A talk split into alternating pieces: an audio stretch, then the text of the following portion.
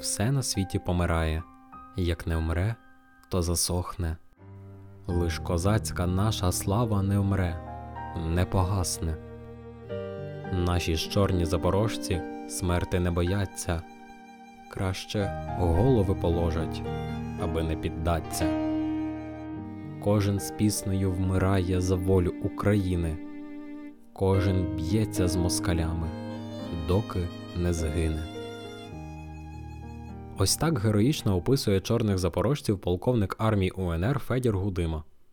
В роки Української революції на початку ХХ століття полк чорних запорожців кошмарив усіх своїх ворогів.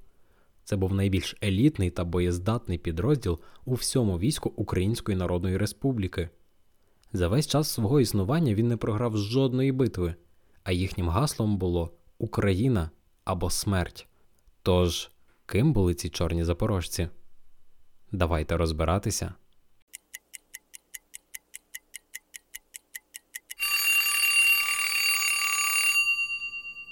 Отже, на дворі кінець 1918 року.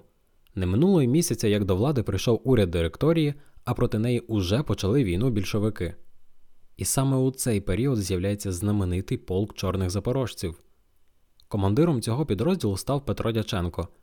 Цей чоловік відомий тим, що за своє життя воював щонайменше у дев'ятьох арміях: Російській імператорській, армії тимчасового уряду, Української Центральної Ради, Держави Скоропадського, Української Народної Республіки, Польщі, армії Бульби Боровця це були передвісники УПАВ в роки Другої світової війни, німецького вермахту та Української національної армії. І де б він не був, він все одно пам'ятав, що в першу чергу він українець, і в кожній армії всіма силами він намагався боротися за свою батьківщину. Ви запитаєте, чому чорних запорожців називали чорними? А все тому, що їхня форма була чорного кольору, а на їхньому головному уборі, який називався шлик, був такий собі герб цього полку у вигляді черепа та двох перехрещених кісток під ним. До речі, саме через такий особливий головний убір їх ще називали чорношличниками. Ось так описує чорних запорожців воїн цього підрозділу Никифор Авраменко. Чорношличники мали на собі все чорне: жупани, широкі штани, шлики, носили на голові оселедці, до полону не здавались, бились отчайдушно, мали славу нещадних і непримиренних. Отже, як ми вже згадали, полк було сформовано наприкінці 1918 року, і як я вже згадав раніше, почалася нова війна між українцями та більшовиками. Підрозділ чорних запорожців обороняв українські землі на сході поблизу Уманя, але сили були нерівними, тож довелося відступати через Румунію у напрямку Проскурова, зараз це Хмельницький. Так УНР опинилися в трикутнику смерті. Доводилося одночасно боротися проти більшовиків, проти білогвардійців, які хотіли відновити царську Росію, та Польщі, яка в той час захопила західноукраїнські землі та витіснила українську Галицьку армію, що обороняла з УНР. Згодом вона з'єдналася з армією УНР. Але навіть у таких умовах чорні запорожці разом з іншими підрозділами почали наступ на Київ.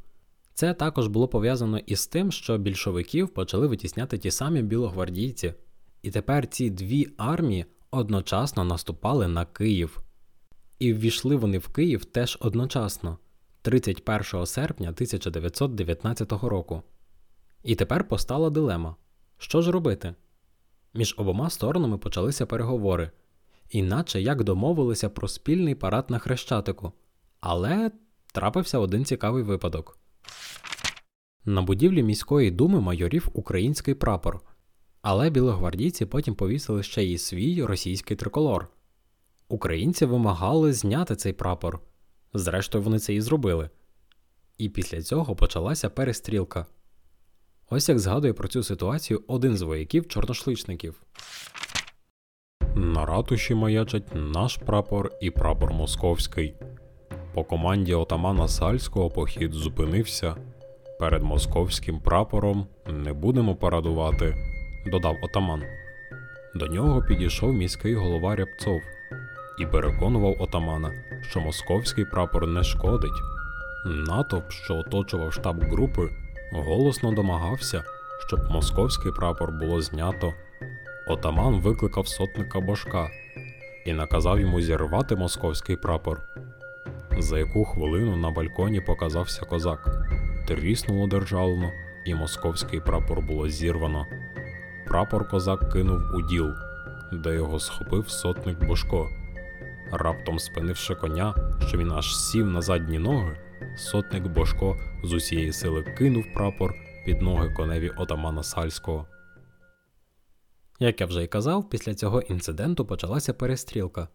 Українська Галицька армія, що була разом з чорношличниками, отримала наказ від свого командира відступати з Києва, а згодом почала відступати уся армія Української Народної Республіки.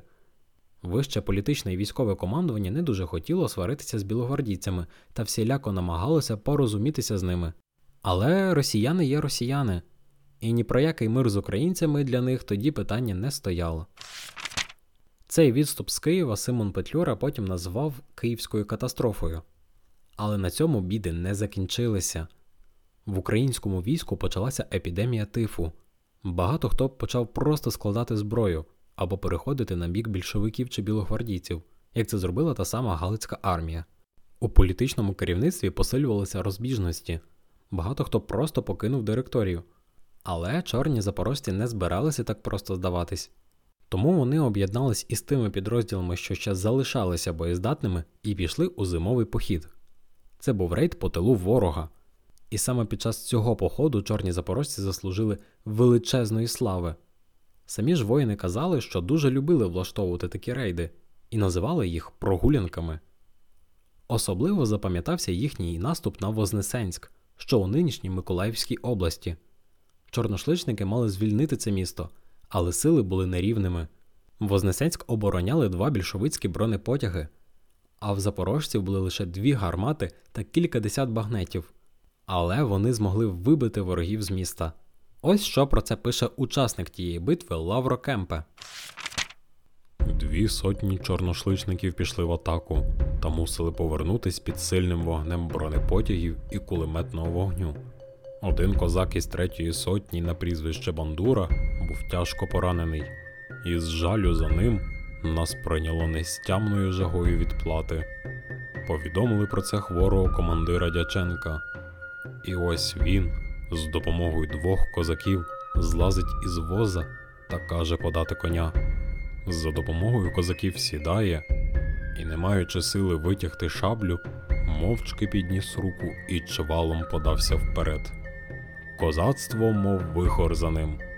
У цей час наш гармаш останніми двома набоями знешкоджує один бронепотяг, а другий подався за закрут.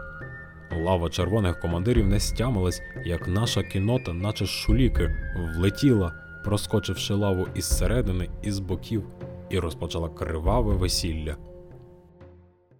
Перший зимовий похід закінчився. Петлюра уклав угоду про спільні бойові дії проти більшовиків із поляками, і чорні запорожці продовжували воювати. І спершу все йшло дуже добре. Було звільнено Київ, там провели парад і відкривалися перспективи для звільнення всього лівобережжя. Але більшовики раптово перейшли у контрнаступ і гнали поляків з українцями аж до Польщі. Але чорні запорожці вперто продовжували стримувати натиск ворога та завдавали йому просто шалених втрат. Так, зокрема, було у битві під Сидоровом, коли чорношличники просто розтоптали ворожу кінноту, що наступала на запорожців, та захопила чимало трофеїв.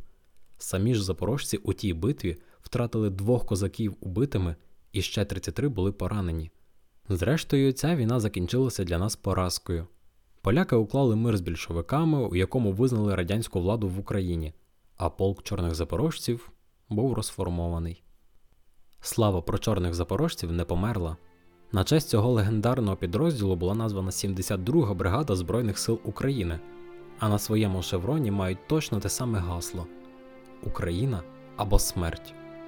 І точно так само цих воїнів боїться наш сьогоднішній російський ворог. Сучасні чорні запорожці кошмарили росіян спершу на Київщині у березні 22-го, а нині продовжують свою роботу на Сході. І роблять її досить ефективно, точно так само, як їхні предки на початку ХХ століття. На превеликий жаль, через внутрішні чвари на горі їм не вдалося вибороти власну незалежність. Але зараз у нас є неймовірний шанс поквитатися за всі минулі образи та поразки. Тому не забуваємо підтримувати наших героїв, бо нашу перемогу мають кувати абсолютно всі українці та українки. А перемога, зрештою, колись буде здобута.